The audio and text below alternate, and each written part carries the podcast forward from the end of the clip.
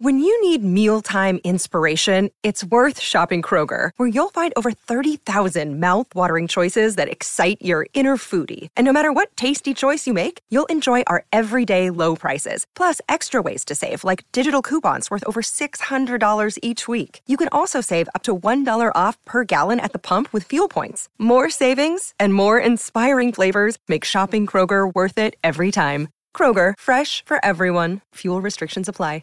If you look for it, every day has cause for celebration. Celebrate a friend for their promotion, baby wedding, life thing. Celebrate yourself for keeping the couch warm. It's no easy feat, especially if it's a big couch.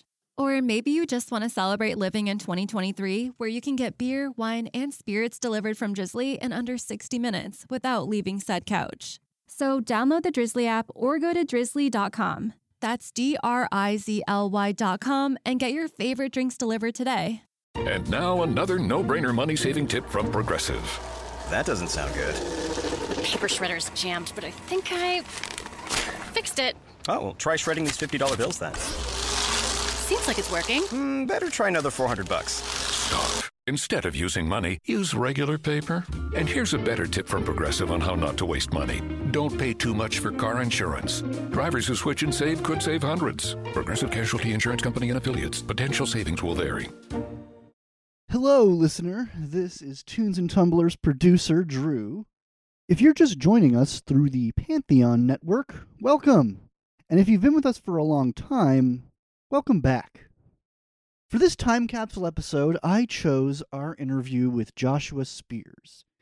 You know, I try to keep these episodes under an hour, but I have to confess, I absolutely love it when I fail at that. This 75 minute interview is so full of incredible insights, stories, and discussions, I just couldn't leave any of it on the cutting room floor. Also, don't tell any of our other guests. But Joshua brought probably my favorite ID we've ever had, so keep an ear out for that. Please enjoy this Tunes and Tumblers time capsule responsibly. Cheers. Tunes and tumblers.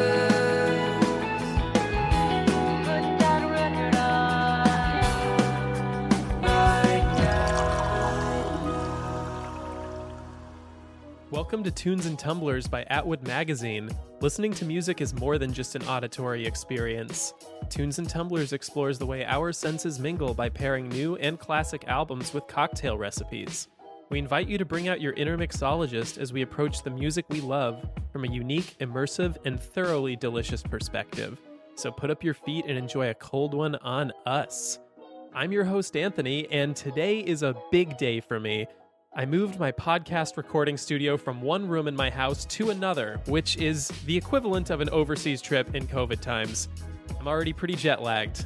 But before I take my early morning nap, it's time for us to bring you lovelies, the TNT jams, and delectable cocktail pairings you've all grown to love. Please enjoy responsibly.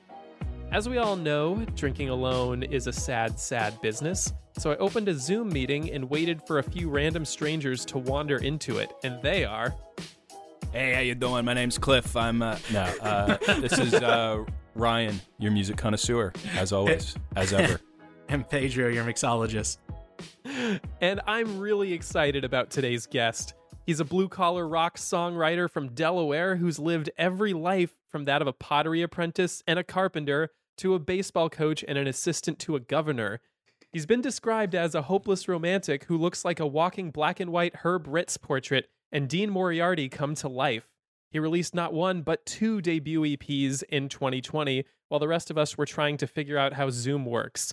TNT fam, please welcome Joshua Spears to the pod. Woo! Woo! Hey, Josh, hey, hey. That was Thank great. you for joining us. Thank you for saying all those nice things. That's my job. I got to make everyone sound good. Otherwise, they won't want to come back. It's true. Very true. How, how excited are you to watch Pedro mix a cocktail that you can't pumped. share right now? I'm so pumped.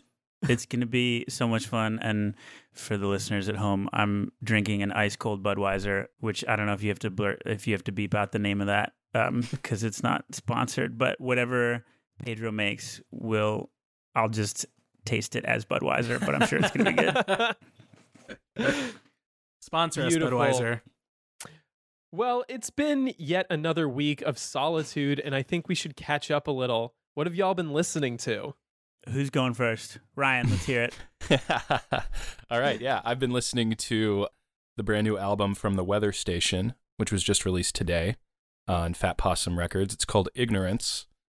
And she's someone who's had a really interesting career, has a style that's really evolved, um, kind of from sparse singer songwriter pieces to lush string arrangements. And uh, I particularly like the album opener, Robber. It's kind of this interesting, kind of moody, jazzy piece with lyrics, um, you know, that end up being a metaphor about the failures of capitalism, which we love here. and uh, so, really liking that one, and I think it's gonna it's gonna turn a lot of heads. Cool. Well, let's see. I guess I will go next. I've been in a very special place the the past week. I have been listening on a loop to uh, our previous guest Dent May, um, his album uh, that we discussed, which was Late Checkout. A lot of um, lo-fi, uh, breezy kind of uh, atmospheric vibes. A little bit. It just feels like I'm outside in a place with my friends and we're just having a chill kickback. Um, and yeah, I think like I've needed that. I've just been kind of working on my apartment and painting a lot and just feeling like there's so much work to do. And Dent just took me out of it. Um, just for a little bit. I got Uh, nothing Dent, done. Thank you so much. Damn, that sounds pretty good. I don't know. I, I haven't listened. I still haven't listened to the Weather Station um, record, which I'm stoked for. But I'm writing down Dent uh, Dent May. Is that right? yeah, that's Mhm. him. All right. He has uh, On the Pedro. list. What's what's your favorite album of his personally? Because I know you're a big fan. That's tough. um, that's really tough. I don't know if I have a favorite. I don't know if I could say I have a favorite album. I, I really love them all because they're. I just love them all for different reasons. But like, songs that always stick with me the most are like Across the Multiverse, Meet Me in the Garden, and of course Bungalow Heaven. But yeah, I don't. I I like all of Dent May's work. I can't really pick a favorite. I won't pick a favorite. Can't and will not. Can't. but Josh uh, Dent is also uh, a big hotel guy. You know, we understand that Summerland is uh, refers to a hotel. Mm, yes, Dent's a big does. hotel guy. I mean, this Nice. guy could speak to you all day about hotels. I miss hotels. Desperately miss hotels. I've been reading this book. Um, well, I'll talk. I can talk about the book later. We should continue with the with the music stuff. I'm What gonna have you get been, off topic. What have you yeah, been listening you, what to, have you been Josh? listening to, Josh? Recently, I've uh, it's been like kind of a early alternative rock kick for me. So like the replacements and then the like Paul Westerberg solo records are so good. And these like I someone had told me a couple years ago that they they a compliment that I really didn't understand until recently or appreciate until recently she had said, "Oh, you I- I can tell from your songs you must listen to the replacements. You you write songs like they do." And I was like, "No, I'm sorry, I don't listen to the replacements." And now I now I'm like, "Holy shit, that was one of the nicest things anyone's ever said to me." Um, so those records, something about being stuck inside, just like loud guitars with like classic pop melodies. Um, so the replacements, Paul Westerberg stuff, and then like Son Volt and old 97s, like that kind of Oh, yeah. era of like sloppy guitars, but really, really surgical lyrics and like really, really sharp writing. So that's, I've been deep in that. Boy, surgical lyrics. Yeah. They're so they're so good. I, I was reading about this. Jason Isbell wrote a preface or like a liner notes for a reissue of Son Volt's record Trace, and that made so much sense to me as like those two artists kind of linked to each other. I mean, Jason Isbell is, is so heralded as like such a sharp country lyricist, and I feel like people don't always pay that much attention to lyrics in in that in that era of like alternative rock. Um, Hmm. it's more about like swagger or bands or albums, but they're s- all so good. I mean, the replacements too, like and Paul Westerberg's solo records are t- so sharp. I gotta agree with that. There's a lot going on there. I'm gonna have to add a lot to my uh, my listening queue. Uh, so thanks for sharing, Josh. Mm-hmm. Of course. And I, I don't know about you guys, but I'm feeling a little thirsty. What do you say we head into the bar? Let's do it. Let's I like do that this. idea. I'm ready. And ordinarily, I would have you show your ID to our uh, our bouncer, Gerald Highwater, but uh, he is missing, and we've had to hire someone new. Ryan, who have we hired to take his place? uh, Tarek Olson II is a guy who is mostly doing work. He got an offer from a tech company to be a Wi-Fi hotspot out in the San Gabriel Valley. That's a good gig. Um, That's a good gig. it, it it's a great great work if you can get it. Uh, but we um we lured him over to the bar because still missing Gerald Highwater has not gotten back to us, and so um yeah, this guy seemed like a great fit. You know, sort of he had a darkness to him, sort of uh, maybe someone you'd find in an A.A. Bondy song. So he's the new guy. And we definitely did not tell him about the hell that we put Gerald Highwater through. I don't think that he would come into this job. Never negotiate against yourself. He Very was- true. He was willing to he was willing to be a human hotspot. I don't think he cares all that much. we only find the most interesting people to work at this bar. But anyway, we're getting sidetracked. Josh, did you bring an ID? We can show this walking human I hotspot. did. All right, for the listeners at home that can't see this on Zoom, I don't know if you guys can see this, but I've started wearing this necklace again recently. It's two pieces. It's these two little parts. It's kind of hard to see what it is, but I I have an old motorcycle and I crashed on it about about this time like 4 years ago. And somehow like after the crash, I was miraculously okay. Um got launched. The, it's an old, it's a 1969 Honda, and the front brake locked on me, so Ooh. I got tossed. Um, Oh, and fortunately my. Skidded to a stop before crossing into oncoming traffic. But My God. somehow, like I kind of went into like as you do in moments like that, sort of like an adrenaline overload. Um, and effectively like blacked out. But sometime later that day, I realized that I had this, I had something in my pocket and it was a piece of the broken uh, blinker, my like tail light indicator. oh shit. Um, just like a Mm. beautiful kind of orange piece of plastic. Um, and I kept to like keeping it in my pocket. It became like this this good luck charm.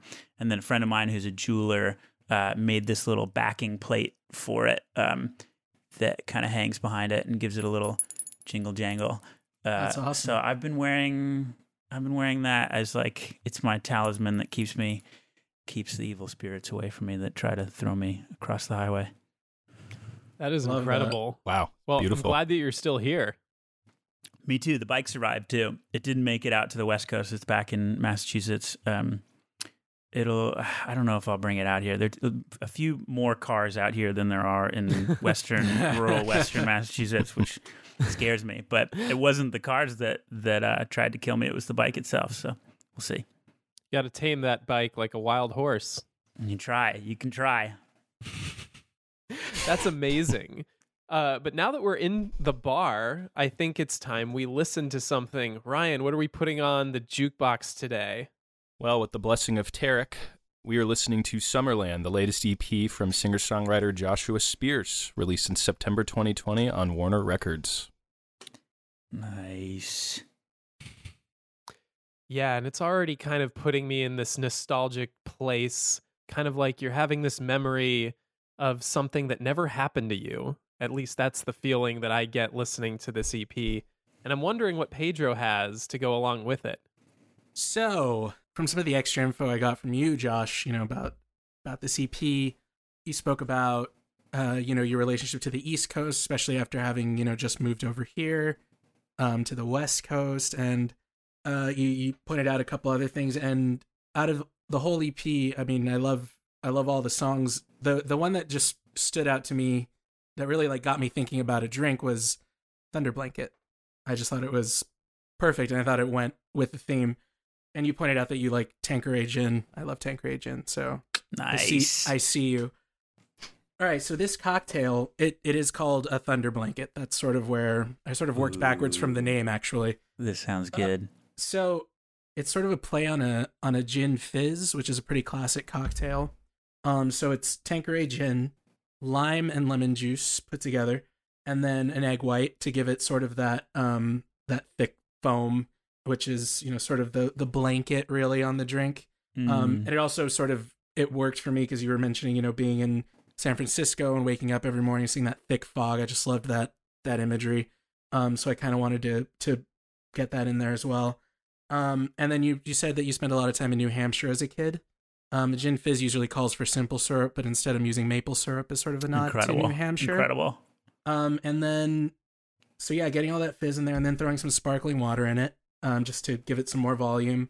And then uh, for a garnish, I cut uh, lemon peel into a, a lightning bolt and just dropped it on top, so it sort of turns it into that thundercloud. Yes. Uh, there is a pi- there, there's a picture of it in the chat if you want to look. It's Incredible. pretty cool. Um, so This is yeah, amazing. This is a thunder blanket for Joshua Wow. Spears. It Wow. sounds so delicious. And here I am with my raspberry white claw, trying to pretend that I'm there with y'all. Man, No I mean, shame in a this- claw. This I Budweiser tastes to- amazing, but uh, that sounds good. Wow. I regret to inform you that it is indeed very good. Oh, you got one? Son of I a- did. I did. Um, well, because yeah, he's like you know he's he's in the room next to me, but um, yeah. To That's- any any listeners who maybe have been a little too intimidated to try out a cocktail from the show, this one's crazy easy. Just just do it. Try it out. It's really and let's point out it's very important that you use uh, New Hampshire maple syrup, none of that bullshit Vermont stuff that they Exactly. try to on on you. Get that out of here. Don't be a don't be a right- chump. Don't get be a that chump. right out of here. New Uh, Hampshire. That sounds amazing. Funny story about Thunder Blanket. Um, when I wrote that song, my managers were like, because a, a Thunder Blanket is, it is there. It's a product or a Thunder shirt that you use for dogs Mhm. to like when when dogs are really afraid of of thunderstorms. Um, you it's like a tight shirt that like wraps them up and uh, helps their anxiety. And my managers were like, "You, we can't have this song called Thunder Blanket. It's like basically like a song about like a snuggie." Or, or like a chamois cloth. Like this is no one's gonna take this song seriously. This is insane. and I was like, you guys are so wrong. This is it has to be called Thunder Blanket because like what a beautiful thing to be for someone. The, the Right. shirt, the blanket that wraps you up when the when the storms are scaring you. Yeah, that's Um, more that's more what I thought than anything else, Yeah, especially exactly. you know with everything you're talking about. Um yeah, and it's I mean the drink itself it's it's got that foam on top. It's really it's it's nice and soft and it's like it's sweet. It's also tangy, it's comforting. I mean, whatever they told you, you just had a drink made like because of it. So That's awesome. I love I love the lightning bolt um, garnish as well. That's perfect. thank Drink you. thank free you. or die. Oh, Cheers to that. Drink free or die, everyone. incredible. Cheers. Cheers. Cheers, guys. Clink. I'd like to start um, today's conversation with a quote that I read of yours, Josh. Mhm. Uh, you've said that Summerland is a real and physical destination, but also a more abstract window of time and season and feelings. I'd like to get into that a little bit. What did you mean when about that? I think in my mind it can be really helpful to have like a place that you step into, almost like a place that you situate your songs. Um, and um, now more than ever, I want to be transported by songs. Um, I want to go somewhere where it feels like there are a, there's a set of rules and like colors and like a, a palette. Um, so it doesn't. It's it's never you know terribly concrete in my head, but but there is like some kind of space and naming the album after a place, a, a motel that I, I had stayed in, um, allowed it allowed me to like think of it like a destination. And of course, like in my head, it was not the place that I stayed, but it but that was sort of the stepping point. That was like the vehicle to get me to this like place where I could fill in these songs and and write this world. Um, so, and I guess zooming out further, that is all just like a mechanism to get the creativity moving. I think as artists, like we come up with all these roadblocks of why we can and can't write, um, things that get in our way, and it can be so helpful to like trick yourself into it of like, oh, I, I know how to write that song, or I can write those songs, like because I've created this world. It makes it that much easier, if uh, if that makes any sense at all. So kind of like creating a space in which these things can kind of happen on their own. Yeah, or just like creating a place to write.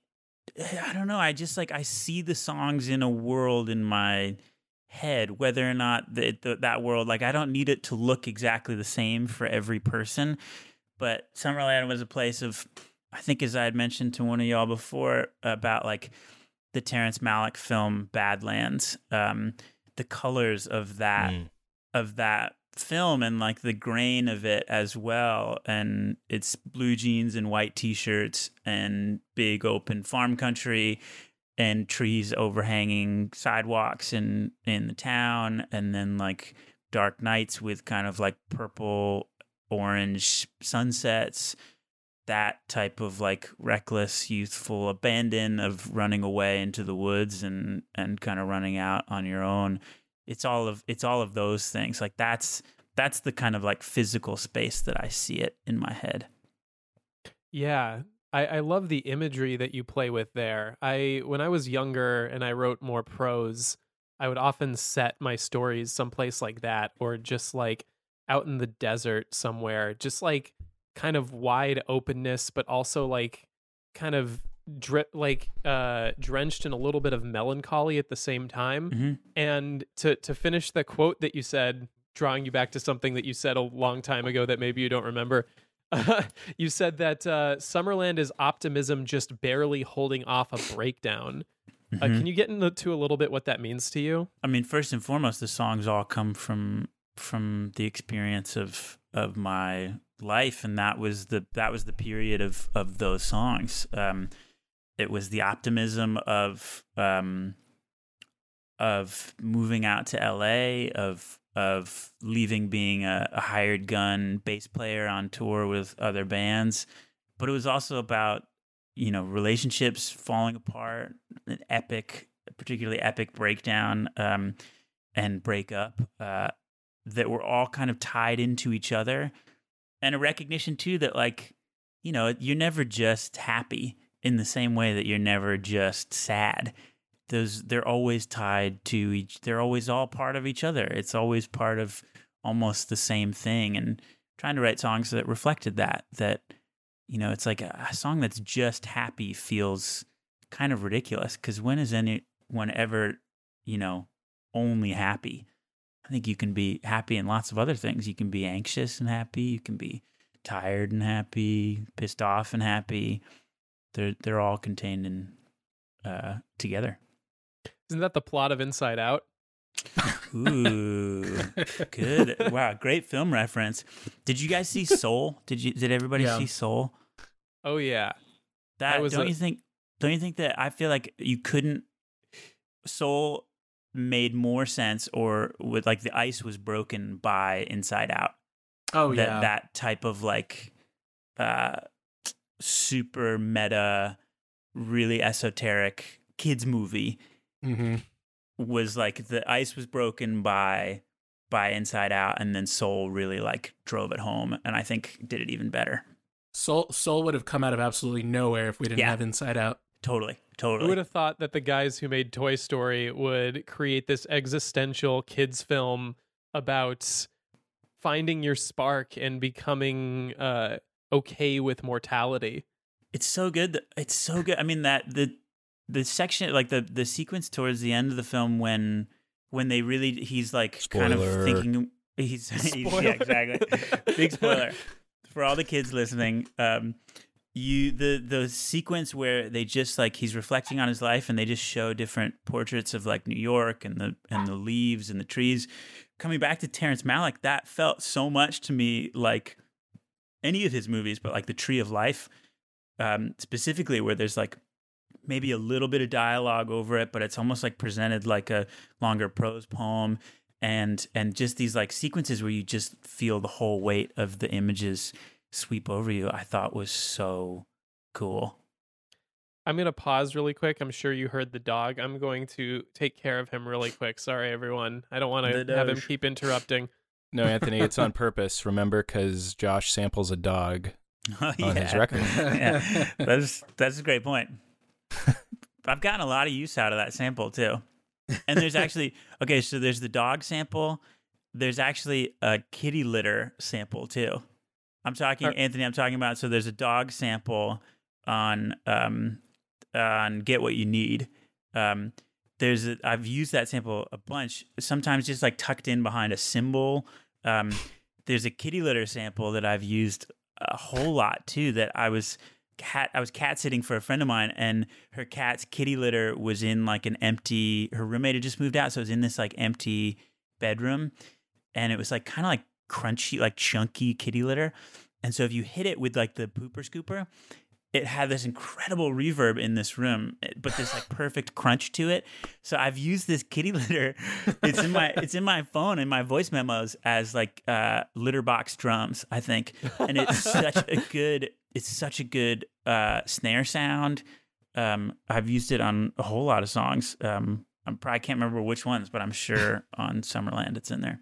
Next, Listeners, al- can next you album spot is the brought to you litter by sample? Yeah, Yeah, next album is going to be brought to you by Fresh Step. perfect for That- Foley artists, perfect for music. I was. I'm so glad you mentioned that, Josh, because I was going to ask you about other samples because the dog one Sure. is kind of a, an inspired idea. Yeah, that we like. I think pitched it up, um, added some other effects on it. Um, sorry, I cut you off. Continue. What were No, saying? just big silly. No, I, I thought that was I thought that was brilliant. I was wanting to know more about other samples, and you you revealed a Yeah, way way the cooler litter, one. the litterbox one, litterbox drums is is around. Um, I'm trying to think of other. I remember taking a recording outside of Penn Station, um, of these guys hawking umbrellas, um, and this guy had this really beautiful cadence, just like umbrella, umbrella, umbrella, saying it over and over and over again, and I grab my phone and I keep the um you know how you like swipe up on an Mhm. iPhone to like turn on your camera or flashlight? I keep the voice memo one on that too, so you can Mm. like quick draw um, and grab a, a sample of something. So I, I don't know if that song no that song hasn't come out, um, but on on this there's a song that comes out um, at the end of the month on February 26th um, that has a recording of in the end of it, there's a recording of when I was moving out of my house when I lived in Western Massachusetts. Of my, you can hear my housemate doing dishes in the background, and then I slam my now empty bedroom that I just moved out of, and again, like empty apartment, tons of reverb. So the door slams, and that's what ends the song.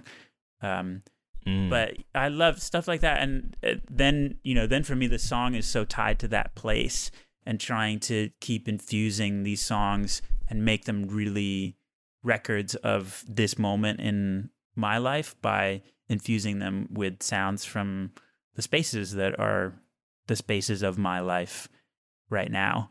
Um, that feels really important to me. I just think that it's so cool that you'll find um, these samples out in the wild. I think it kind of plays into the, the naturalism of eh, of the themes in your music. Like we're talking about setting Summerland in a time or place, and and you're really taking things from time and place and putting them in. It's not all abstract. Yeah, and it's it's um it's it's usually it's less thought out than that. It's usually just like, hey, that sounds cool. Um or that's an interesting sound or just, you know, something grabs your attention. It's almost more like a fidget than something thought out. Um but I use the the voice memos um as much as probably any app on my phone, um, especially for like demoing songs out and you know sometimes those those demos make it to the to the final recording that way but there's i just like the immediacy of the voice memos and i also like something about the compression in the iphones sounds really really nice to me Yeah, I like that what you're capturing.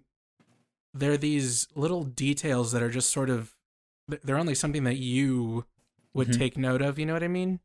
yeah And th- those are often, those are often to me the strongest memories. It's never like a big event. I mean, I mean those are big memories as well. But some of the strongest memories are these tiny, fleeting moments, like where there's just a detail, a Yeah. light, a light hitting something the right way, Right. or the sound Exactly. of something, and that's And I- I feel like that's really powerful.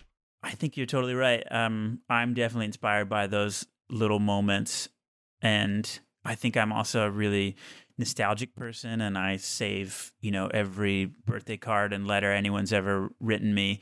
Um, and the Mhm. voice memos is probably like a, a bit of an obsessive um, need to save things, um, inspired by that anxiety of losing people, memento, things like that.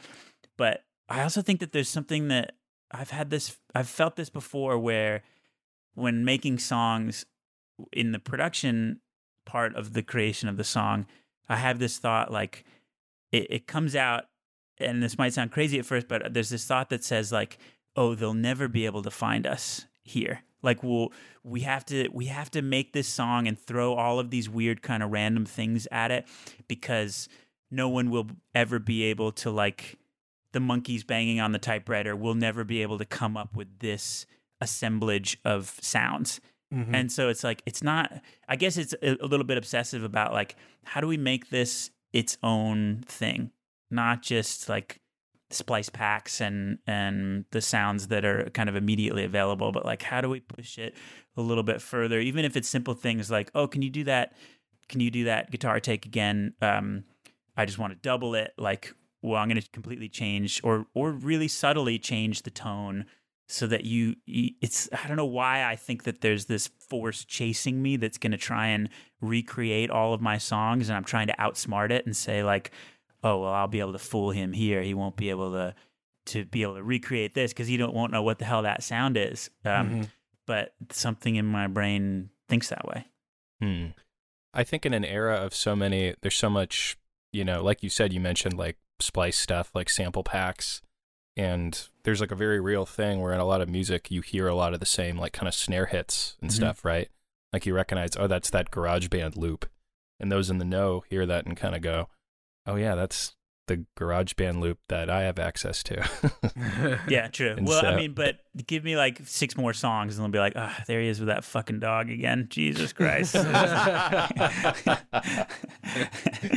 there also seems to be an immediacy there with what you're trying to do. Like, uh, you know, you're you're talking about things being like overly planned out and and um just overly complicated, and at the same time, you know, you're just taking the things that you find in the wild and throwing them in there because it just like speaks to you in the moment. Do you think that perhaps like overthinking is a block to creativity, or how do you view that?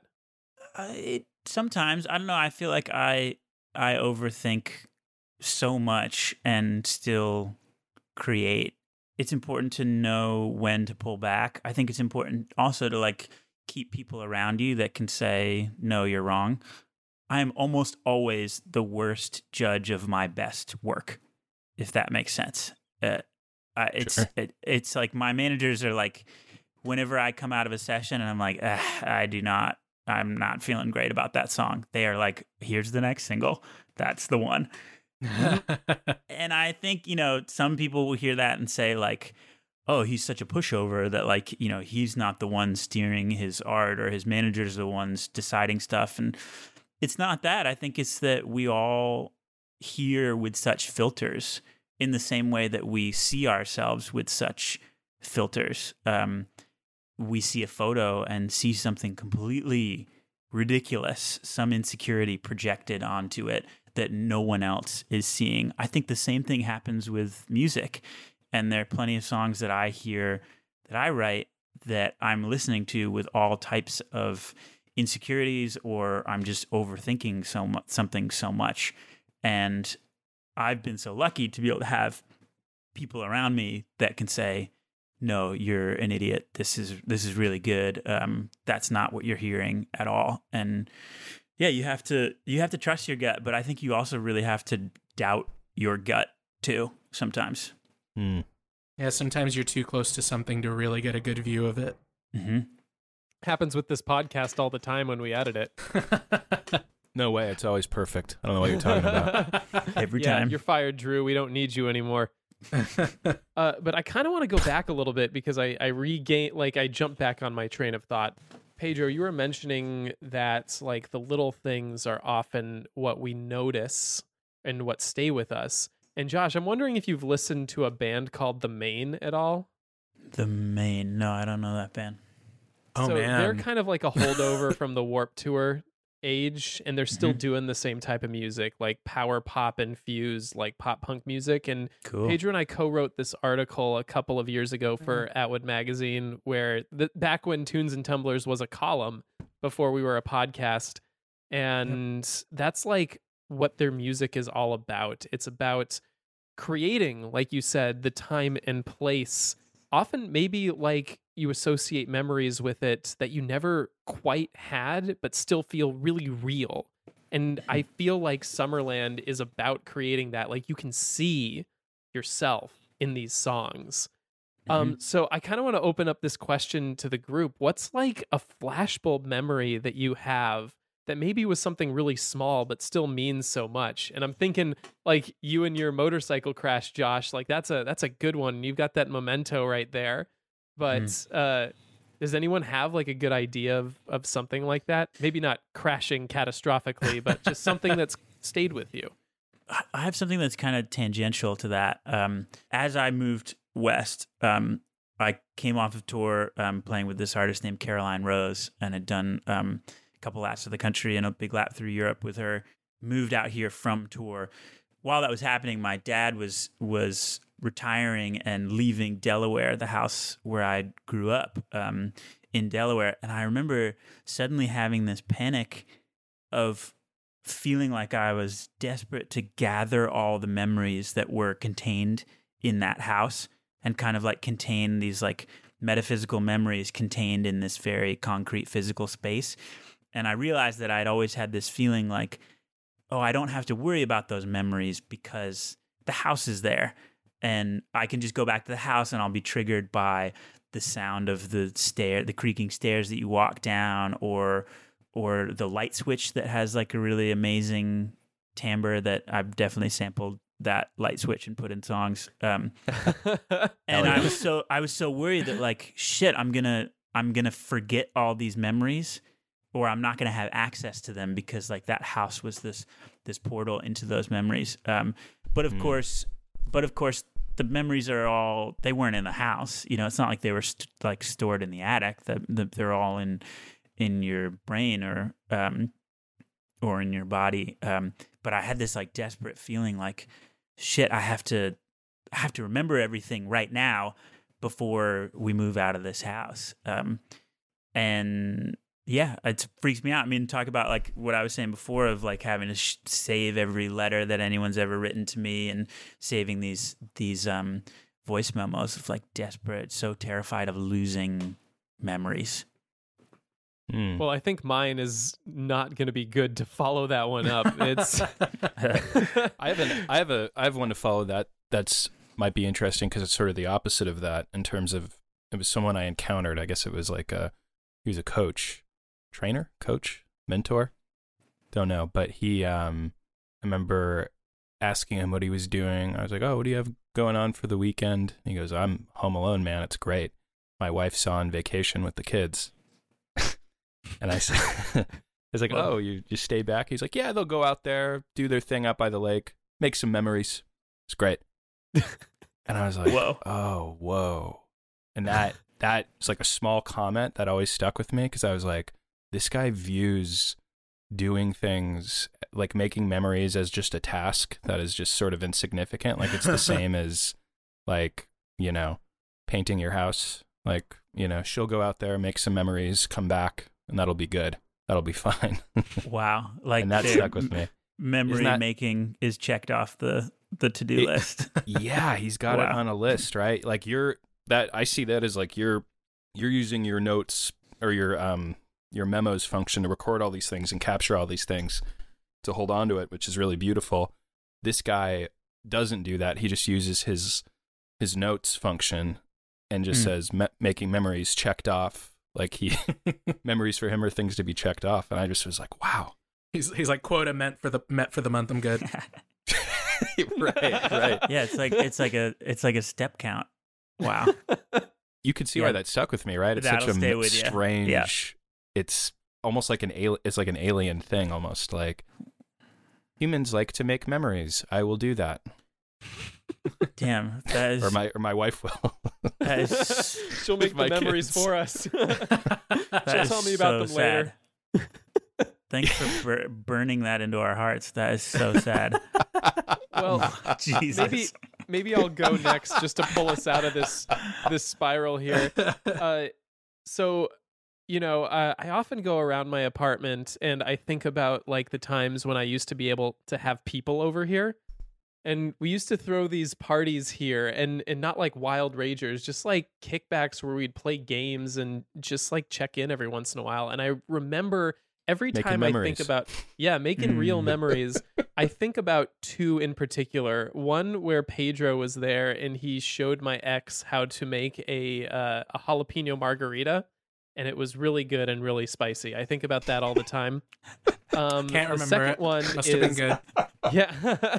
the second one is like I I always go into my living room and I remember this one moment where this guy I had never met, he was like my roommate's friend. We were playing uh like a version of I think it was Never Have I Ever or something like that where you had to like it's a card game, so like they mix up the rules a little bit. And for this one, it was like you have to prompt somebody uh, Mm. by acting out something you've done that um, and then you go around and everyone has to determine whether or not they've done it and this guy was he grabbed his girlfriend and like laid her down on the couch and then uh, this is very not safe for work children um, so like turn off uh, if you are under 21 like please step away from your headphones but uh, so he mimed doing coke off her ass to like get us to guess that that is what he like he's like i've done this. Now tell me if you've done this.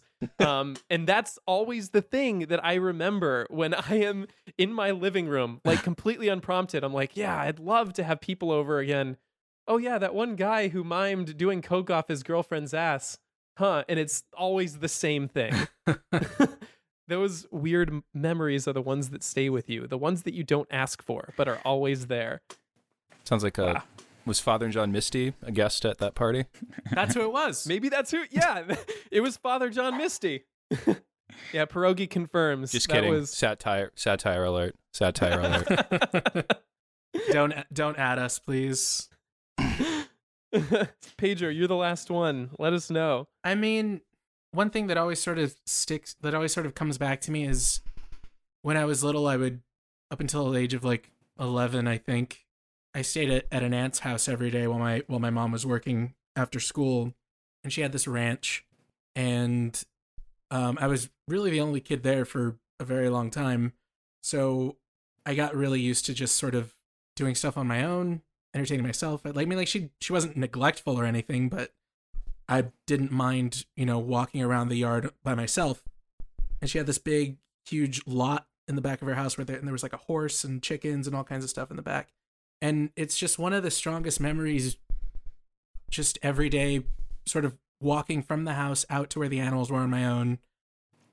And there was this, I mean, it's it's some of my earliest memories, and it was probably the the the first times in my life where I felt um like a person, like Hmm. as a child as a child sort of realizing that like oh like i am my own thing like i am my own human and so every now and again just i'll be like walking i don't know i don't know why it, what triggers it really but every now and again that same feeling will come back to me like even now and i don't know what it and i don't know what it is but it's like a really nice feeling just to sort of for at least for like a second or two just to like be like ah i'm a whole just here on my own I exist. yeah, it's Cool. it's there's some like weird affirmation to it. But yeah, like that's something that always kind of comes back to me. Where where was that? Where did you grow up? Um so I was born in Brawley, California. It's like out in the desert close to the border. Um and then I lived in San Diego from 11 on. Cool. Um so it's like a very rural agricultural area, lots of space, lots of animals. It was nice. Everyone had like such profound stories, and here I am with my ridiculous thing about some asshole in my living room. Not even actually doing coke off anyone anyone's ass, just acting it out. Yeah. no one does that because they want to. I feel like that's just not like you saw that in a movie and you, You were. do, He you do it for the gram, Ryan. You do it for the gram. he he needed you guys to think that he was cool. yeah. Did everyone Bad see that? Everyone get that? when I, I feel like you'd be like, "What is he miming? Like smelling his girlfriend's farts? What is? Why is his face in her butt? I Whatever kind you- of feel like that into, was man. I kind of feel like that was the consensus in the room. Pedro, were you at that party? I do you used to come I to do- game nights. I do remember playing this game. I don't remember if it was that Pedro was particular busy instance. teaching your ex girlfriend how to make mixed drinks or something like that, which is a He's whole other conversation. This was this was. we was need to follow up about that. We need to follow up about that. She's an ex for a reason. No. uh, no, this was even years before the show. Like Pedro's always had this talent. We're just monetizing it now. Basically, figured I might as I might as well put this to good use. Josh has Well, yeah. Josh is a really good listener. He's he's a very attentive, thoughtful person, and he might single handedly destroy this podcast tonight. Stay tuned. so un- unfortunately, we have to uh, wrap up this conversation here, and we didn't even get to like some of the questions I wanted to ask about your previous uh, EP, Human Now, because I think there's like a fun contrast that we could have talked about between those two projects. Let's do Um, it. You guys got something going on tonight? Well, I thought we were hanging out. What the hell? Come on. this is my Friday night. This is I live alone. What are we doing? Come on. We're hanging out. yeah. Um, let, us get into it really quick. I mean, you you came out with two EPs in one year. They were only like four months apart, four or five months apart. Um, how did they contrast for you? Were they part of the same project, or or were you going to different places there? They were they were kind of all like born of like one big batch of songs. I I like to write a lot and then call the herd um and pull out like the best songs. So that was like I moved to LA and had like 11 songs and was like check me out and then signed a record deal and they were like that's my A&R um was like that's really sweet like I need you to write 50 songs um and then we can talk about like what is going to come out. So I was like, all right, damn it. So I ended up writing ended up writing like somewhere close to 60 um songs and yeah, and, and there was like I mean a lot of them are bad. Um then you pick out you pick out the good ones, the ones that really speak, but the nice thing about that too is like over the course of the pandemic is I've been going back through those and being like, "Oh shit, that that song that's a, that's a great song. How come that one why didn't that one come out?" And um so those, you know, it's nice to have excess. There are a lot of them that's like, "Dear God, please remove this song from my brain. It's horrible." Um so those those two EPs were kind of pulled from that same batch, but they were really intentionally picked as like this is one set of emotions, this this is another, and uh, I think they are really similar um, in a lot of ways, but but distinct um, in in their scopes. Hmm. Interesting. I read in your press release for Human Now that uh, a lot of those songs were um, kind of inspired by the work of Joan Didion. Is that correct? Yeah, definitely. Um, I love pretty much everything she's done. There's an amazing interview that she just did for this new collection of essays that just came out. I think a couple days ago. Um, Oh, read this damn. I need to add that. really good. Um, there's this interview though that is like she basically gives like one word answers, um, and but in in a way that's really beautiful and like really really her. Um, and the interview as the whole is like kind of says so much more than any of her specific answers to any questions. Um, but like why she doesn't need to do press. She's Joan Didion. She's like uh, a monument of American creative nonfiction. So yeah, there's a she talks a lot about like what did it mean to be me, um, and that feels like such a great north star to follow as an artist in any medium, trying to communicate like what did it mean to be, what did it feel like to be me. Um, so that was certainly human now. I mean, that's kind of the undercurrent of of all the work that I do. Is like, what's my experience here on this planet? I mean, should anyone care? Um, I don't know. Maybe, probably not. But um, that's the only thing that you can really tell that is true and unique to yourself is what is your experience. You can never go wrong. I don't know if anyone saw genuine. that, but I just spilled White Claw all over myself while you were talking. That's how into it I was. I got clawed. I got claw.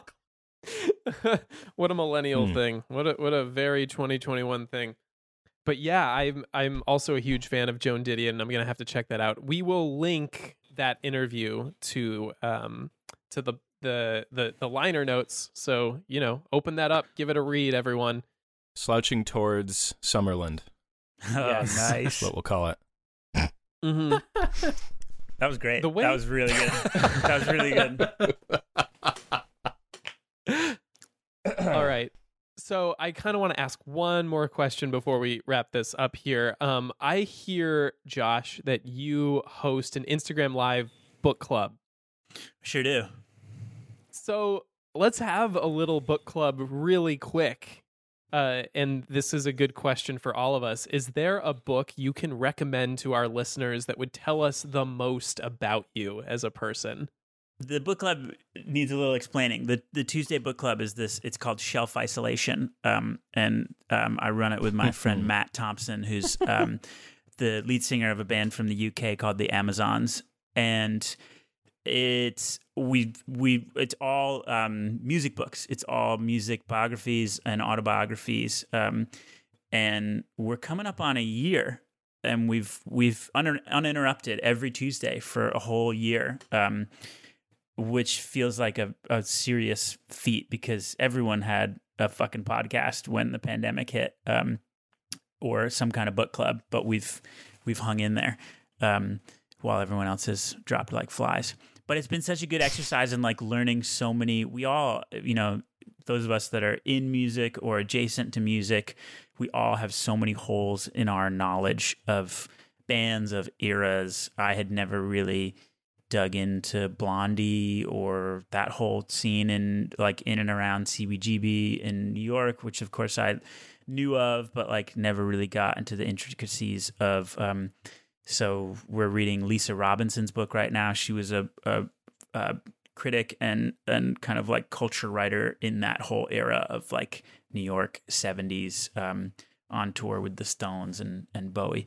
So that's been amazing to answer your question about which book, I think mine is East of Eden by John Steinbeck, one of my favorite books. Um, being an East Coaster, a book set in the Salinas Valley of California was so foreign and romantic and exciting to me.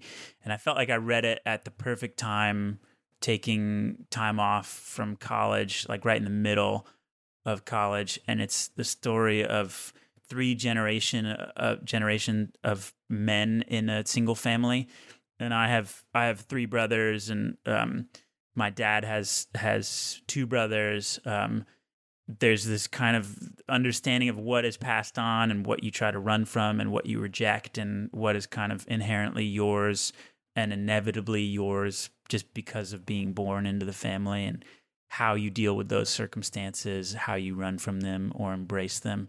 That felt frustratingly like my experience or just it felt so close. And there's a scene right in the middle where they almost name one of the youngest sons of the of the the youngest generation Joshua and that's where I threw the book across the room and was like fuck this book get out of my head get out of my head John Steinbeck but and they then don't it name him. replied, "What are you doing, Joshua?" Yeah, exactly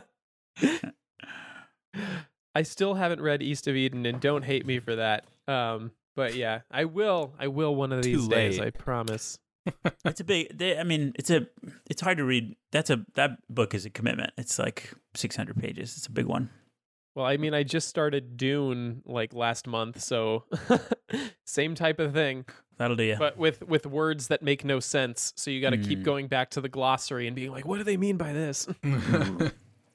so you it's one of those. It's like Lord of the Rings. You have to have your fingers here and here at the same time Uh, on both that's sides hard. of the book.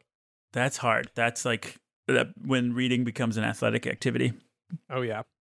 Um, I can go next. Uh, so I read this book uh, a few years ago. Ryan and Pedro introduced me to a secondhand bookstore in the valley called the Iliad. And back before COVID times, I loved to spend afternoons there when I wasn't working, just Shit. going.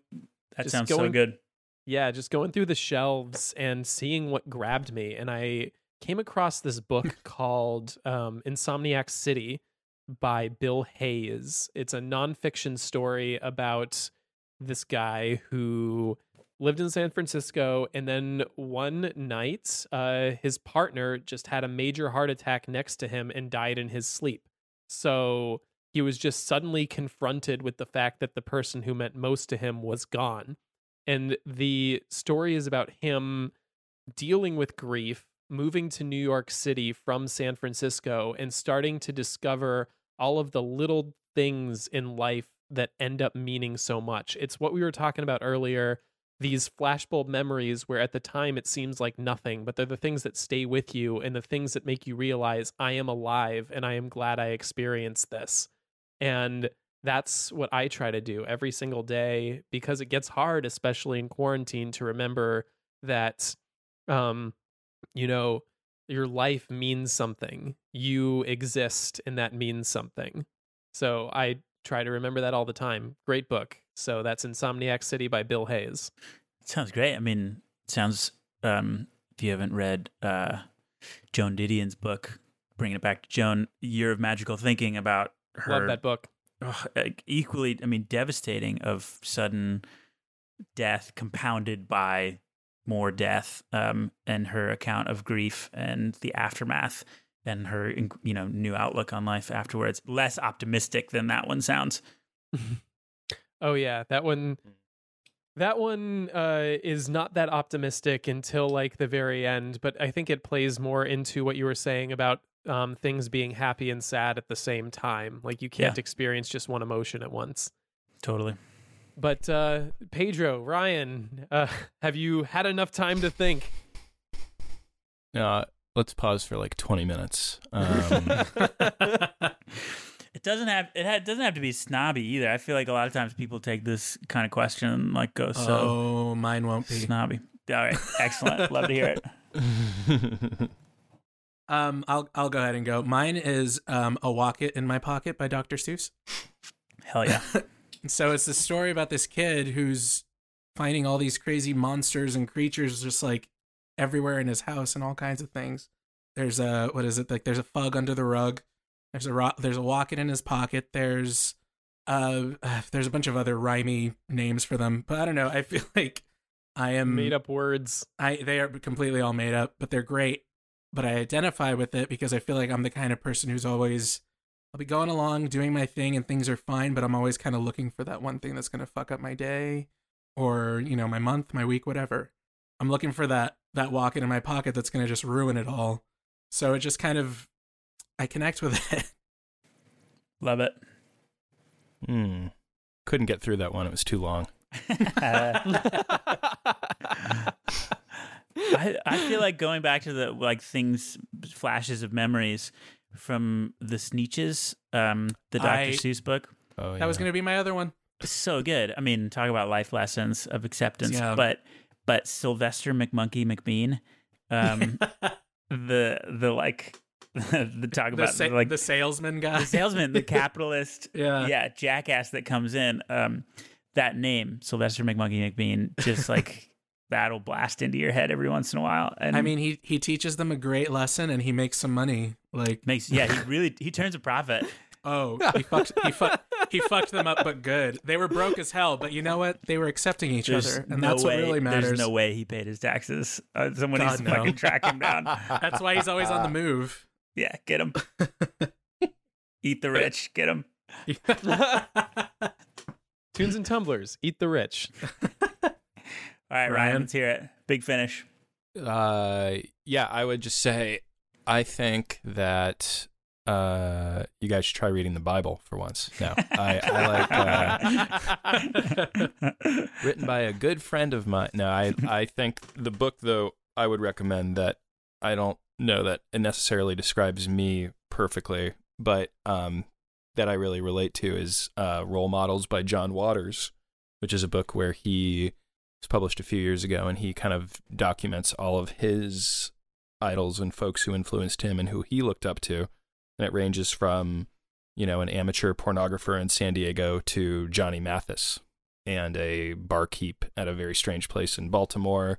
And he's just so, that spoke to me so much because he's someone who's so unashamed in his influences and what he likes. And I think, um, you know, there's always this kind of hesitance to, you know, or to be ashamed or of like an influence, which is why the, your Dr. Seuss reference is so good, Pedro. Mm. So many people are concerned about, you know, well, actually, I was I was really influenced by this, but not the cool thing. You know, I Mm. was influenced by Toby Keith, not Whiskeytown. Mhm. Yeah. you know, Mhm. I love that he's just so upfront about that, and so I really relate to it, and I sort of aspire to that openness. I That's so good. I love that. I think that about that a lot in music, and a lot of times musicians, yeah, it, the when when they're talking about their inspirations, more like bragging. Mm. But I think, I mean, part of it is like distinguishing. Like sometimes there's a difference between like inspired by versus influenced by. Like I am influenced by Nickelback 100% because like Mm. that's what was on the radio. Like that's when I was, you know, 12, 13. Like that was absolutely around. And the songs are undeniable. But even like the, you know, 800 588 Empire um, theme song, like those are influences to you because like they were around. And the same thing of like, wow, what the the trees that you grew up around, Pedro, or like the landscape that was that was near you, um, was an influence just by its very fact of being like in Mhm. proximity.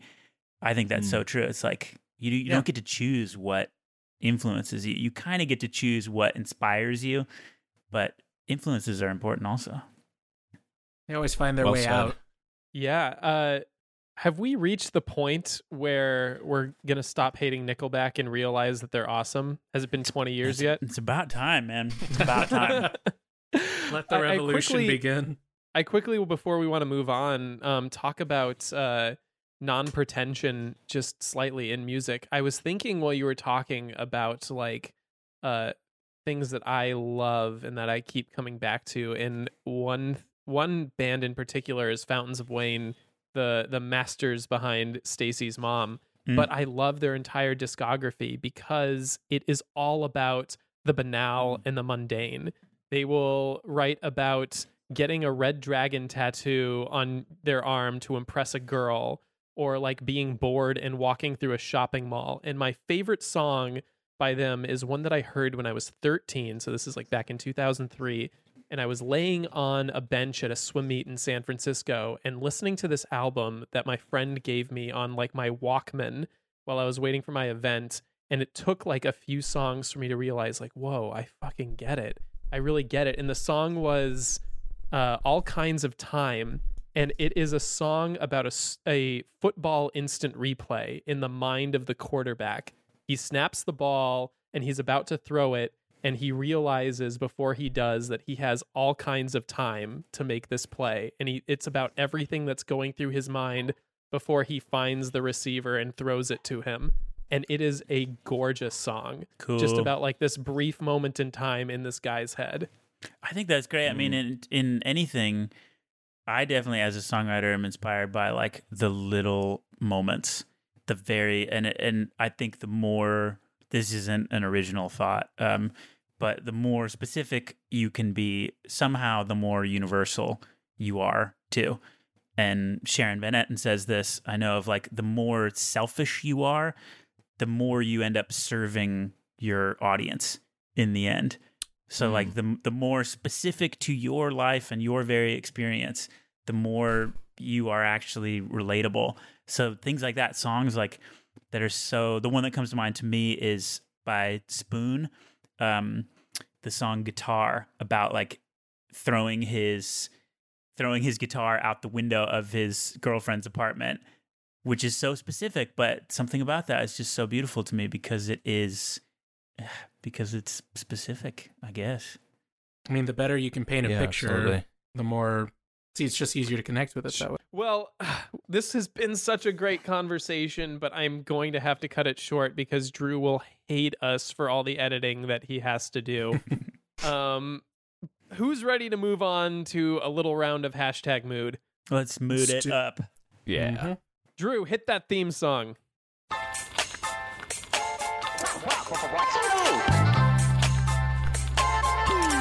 What's your mood? What's your hashtag?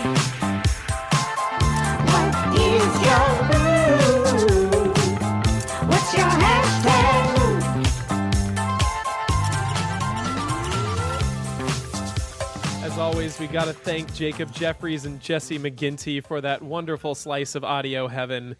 But let's get to the game. Hashtag mood is a fun little exercise we like to play at the end of every show where we test our playlist making skills. We head over to our hotline, grab a message where someone left us a playlist suggestion. This can be anything from It's Raining in LA to Pierogi Won't Shut the Hell Up in the Other Room. What music do you play to drown him out? So let's head on over and hear what our uh, fan has to say. You have one new message. Hey, Tunes and Tumblers. This is Chris, longtime listener, first time caller. So, on to my mood. It's the early 2000s. Your friends are all coming over to your place for a sleepover. The bagel bites are in the oven, the Sunny D's in the fridge, Dunkaroos are on the counter, and your mom's picking up the new Star Wars movie from Blockbuster. Your Mm. friends arrive, and you're all ready for an epic night. But when your mom gets home, you realize that instead of the Phantom Menace, she rented the Phantom of the Opera, and Blockbuster just closed. Oh. Oh. Can't wait to listen to the playlist, guys. Oh, brutal. Mom. I've already, I've already got one. Maron. Well, well, first That's the of all- opposite of the Antonio Banderas meme. It's like the oh, oh worse of that. First of all, I love Joel Schumacher's um, version of of the Phantom of the Opera. Despite what anyone may say, this will just be about me convincing Whatever. my friends to give it a shot. Look, you know, Joel Schumacher is the king of schlock, the the king of of Batman nipples. Um, you can't deny it. Are we Joel playing a game? I for- In the Are we playing a sense. game? I forgot.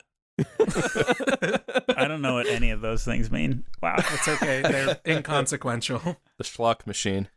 Okay, well, the first the first one that really comes to mind, um, Sleepover 2001, trying to be, I mean, like sneaking who has the who has the explicit version of the CD, trying to hide it from the parents.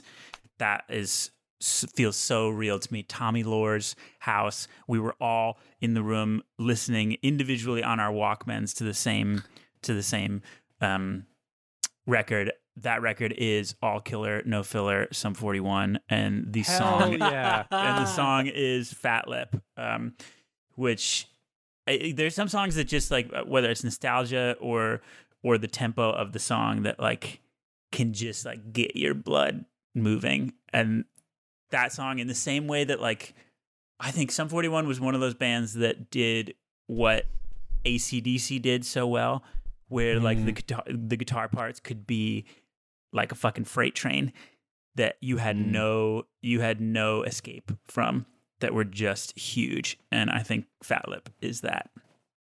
I've seen That's- Sum 41 twice. Once at Wow. BFD in the uh, uh, in the Bay Area around the time that their 2007 album came out, and they were awesome. And then I saw them at Warped Tour in 2010 at the uh, Shoreline Amphitheater, and people tore up the seats during Fat Lip. I am not kidding. These things are bolted down, and I was like watching from the grass up top. I'm like, are they are they tearing out the seats right now? it was awesome. Yeah. I I love that they're able to marry this like you know uh, MTV pop punk with like heavy metal at the same time. So love good. it. So Maiden good. and priest are the gods that they praised. Is the line right? Mhm. Is that the line? Yep, Something Maiden like and that. Priest. Well, Josh See- is gone. Um, so I gotta go with "I'm Just a Kid" by Simple Plan. Nice. Because I mean, it's just so straightforward. I mean, my mom just fucked up movie night. I'm just a kid. Li- I'm just a kid, and life is a nightmare. I hate my parents. I hate it all, and she's embarrassed me in front of my friends. So this I, is a great playlist. This yeah, is so I, good. I don't think I don't think I could pick any other song. There was when I was in college, there was a band called the Down Low that played all early 2000s um like songs like this. Like basically Hell yeah. all the songs that you don't realize you know all the words to. And they would send out a text to like 10 people saying we're playing tonight. And then within like an hour there was like 150 people in the basement of this off-campus apartment. Um and it was like yeah, it was all of these Jimmy World. It was Hell all yes. of those songs and they were the coolest band on campus. That sounds amazing. The, so, um, I guess I'll take it next. So I'm thinking about the sleepovers that I had when I was in high school and the music we would listen to if we thought we were being really edgy. And this bagel bite Totino's pizza roll, like throwing a VHS into the into the player. I'm thinking of Pepper's Give It Up in particular. Um, I don't know if anyone's heard that, but it is uh, the song that goes, "Why don't you have some dirty hot sex with me?" Oh, Just yeah. like and, now, and now we Yeah. have to pay. And now we have to pay. Do we have to remove that? I don't even know. But yeah, and there's like a little vignette in the middle where like some guy like comes home and catches his girlfriend with somebody else and she's just like, "Sorry, I thought it was you." Okay, I just listened to it again last night for the first time in like 10 years. I'm like, "Huh, I thought I was so cool when I was a kid." Little did I know. so that's that's the one from me. That's a really good one. Everyone really stayed in the uh, stuck with the era there, but I'm afraid I Mm. mine kind of strays from it a bit. This is a really interesting mood because I have a memory of a friend having like a big sleepover birthday, and she it was sort of expected we were gonna rent some edgy movies, you know, like she was gonna kind of turn off her parenting and like rent the bad stuff, like South Park episodes or something like that. But instead, she rented Phantom of the Paradise, um, Oh, which is a. Brian De Palma film from the 70s, which is a glam rock. It's like a horror glam rock take on Phantom of the Opera with John Wi- with or excuse me, Paul Williams, Paul Williams. Jessica Harper. I I love the film now, but at the time we were all kind of like, what in what is this? like dodgeball's out. Yeah, like we could be watching dodgeball and we're watching this movie and she was pausing it and and explaining, you know, the plot points. Anyway, there's I'm a great just song in it. imagining your friend's mom just standing there with her wine, like, right, right. buckle up, out with- ki- buckle hanging up, kids. Hanging out with a bunch of 13 year olds on a Friday night. Just a couple, Yeah, just a just a she- couple ice cubes in her Chardonnay. she was doing the Daily Show, she like an early version of the Daily Show news segments where she'd pause it, like freeze frame, and go, "Now, okay, this is Swan. Now he's a bad man. Pay attention to him." And we were like, "Ah." but God bless her because it's a fantastic film. But there's a great song good. called "The Hell of It" in there. That's the hell of it, which is Mm. a great one. Paul Williams wrote the music for this film, so uh, or most of the music for it, and it's brilliant. And I think that it's a great lament. I think, and it has some passion in it, and I think that captures the feeling of like you're expecting the Phantom Menace, and you got Phantom of the Opera or Phantom of the Paradise, and that's the hell of it. Sometimes you're not in control of your fate.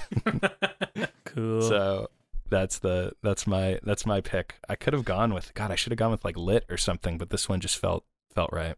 no, that's you followed you followed it. and you saw said, it I through. mean, yeah. I have That's this feeling. great. I have this feeling that post pandemic is gonna feel like there's gonna be a music boom, boom like post 9/11 New York City, and that we're gonna have like that that intensity of music that came out of like the Killers, the Strokes, um, the Kings of Leon, like that, the Yeah Yeah Yeahs. Um, I think post pandemic we are gonna kind of come back to like 2001 in a lot of ways. So Mm. I'm en- I'm enjoying um this uh this hashtag mood um thinking about all of those bands. It's gonna be the Roaring Twenties all over again. Totally. Pro- prohibition's over. Prohibition on going outside. Yeah. Listeners, do you have a hashtag mood of your own? Leave us a message by calling the Tunes and Tumblers hotline at 626 604 6477. Let us soundtrack your therapy session. Drew is a great listener. Yep, there he is. Well, we have come up to the end of the show. It is last call. The lights are on. The bartender is giving you this look like, like why are you nursing this beer right now? and let's give each other our last thoughts. What's going on? What do you think about Summerland, about Terrence Malick creating prose poetry, visual prose poetry? Uh, I'm I'm three white claws in. I'm sorry. What are your last thoughts? Fully clawed. This is hey, I love this guys. This is it's nice to have friends for a Friday night. Um, I think we should do this more often. It's a blast. Come hang out. Oh man. Yeah, we have tentative plans to go to Clifton's with Luna Aura when this is all done. You should tag along. Oh my God, sign me up. Where is everybody? Where where you guys are all here in Los Angeles? Um, Mm-hmm. Indeed. what what part of town is everybody in? And give me your social security card uh, number while you're at it. Thanks, appreciate it. Well, if you go by the area code of the phone number, we all live in Sierra Madre, and that's that's how vague we keep it for the listeners. But I personally live in North Hollywood, but like not Arts District North Hollywood. I live in Chuck E. Cheese North Hollywood. So find the nearest Chuck E. Cheese, and that is close to where I am. You'll find him at the bar. There's there's a good one. There's a good Chuck E. Cheese in Koreatown that I tried to shoot a music video in uh, once upon a time, and they were like, "Absolutely not! Please get out of our their children Charles, here. Charles Get outta wasn't here. having it. Children. We already got a band, guy. Beat it. get out of here." Yeah. Just Oh get my on the God. ten and get out of here. Wow. Well, Josh, thank you so much for coming on the show tonight. I have to say, um, personally, you came across my radar when Apple Music was like, you should listen to Bad Night. And boy, did I listen to Bad Night. That is a, a fucking great song. We're putting that on the playlist. That's why I'm mentioning it. But uh, I empathize with that lyric so much about being alone because you pushed all your friends away. And I'm like, damn, I'm going to lay down. I'm going to turn up my headphones really loud on the bed and I'm just going to cry a little bit.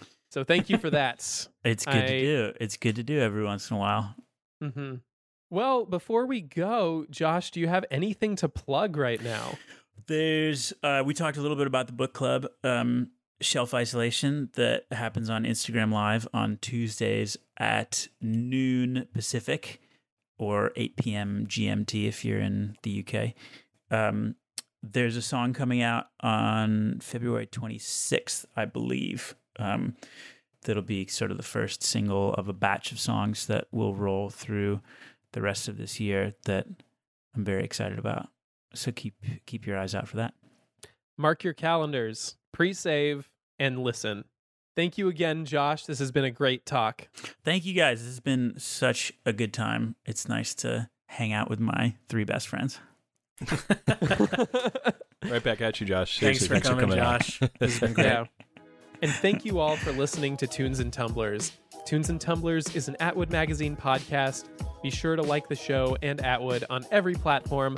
Also, please rate and subscribe to us wherever you get your podcast. It helps us out so much because the algorithm uh, only pushes people who are like Joe Rogan. And Tunes and Tumblers was produced, as always, by Drew Franzblau. Our theme song is by New New Girlfriend.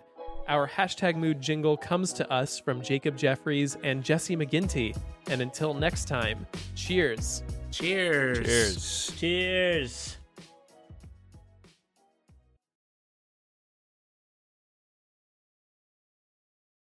Progressive presents Adjusting to the Suburbs. I never thought I'd care about gardening until I bought a house in the suburbs. But now I find myself in conversations about liquid fertilizer, and I wonder, am I the fertilizer guy now? no, no way.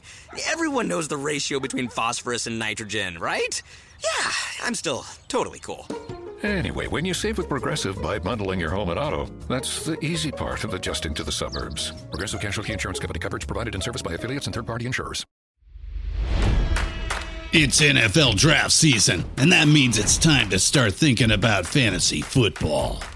FantasyPoints.com features industry leading experts and prognosticators using proprietary hand charted data to help you score more fantasy points. FantasyPoints.com is the place to go for whatever kind of fantasy football you play. Whether you play fantasy football, daily fantasy sports, or do a little bit of everything, Fantasy Points has the meticulously researched content to guide you to victory. And why wait for the fall? Fantasy Points also covers the new spring football league, the UFL.